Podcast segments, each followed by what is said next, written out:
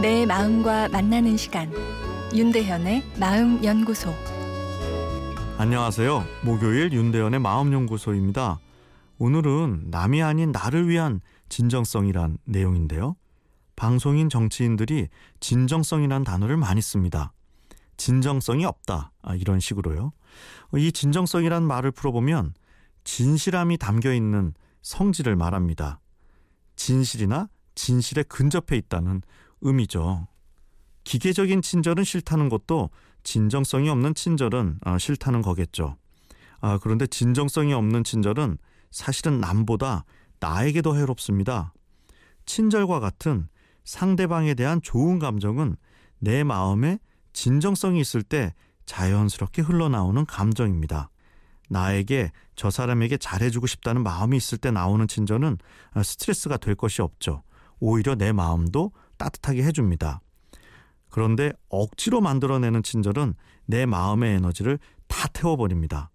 친절 서비스가 일반화되어 있는 현대사회에서 마음의 에너지가 소진되어 뇌가 지쳐버리는 번아웃 신드롬이 증가되고 있는 것은 친절이란 감정을 억지로 만들어내고 있기 때문입니다. 사람이 만들어낼 수 있는 진정성 있는 친절의 양은 그리 많지 않은데 어, 친절이 서비스 상품화되다 보니 친절을 요구하는 곳은 너무 많아져 버린 것이죠. 먹고 살기 위해 웃어야 한다는 것. 어쩔 수 없는 일이긴 하지만 친절이라는 것이 마구 생산되는 것은 아니라는 사실을 인지하는 것이 중요합니다. 내 마음이 고갈되었을 때는 친한 친구에게 미소 짓는 것도 정서적 노동이 될 수 있습니다.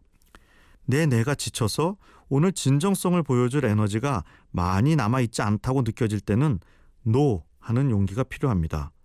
평소에는 즐거운 친구들과의 모임이라도 내 뇌가 지쳤을 때는 억지 감정을 어, 표현해야 하는 상황이 되고 이것은 내 마음에 짜증과 분노를 만들어내게 됩니다.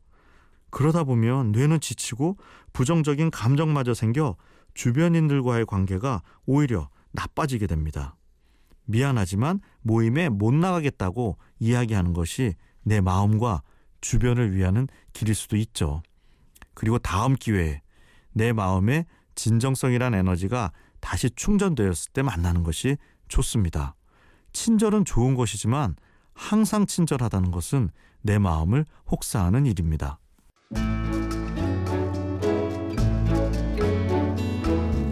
윤대현의 마음연구소 지금까지 정신건강의학과 전문의 윤대현 교수였습니다.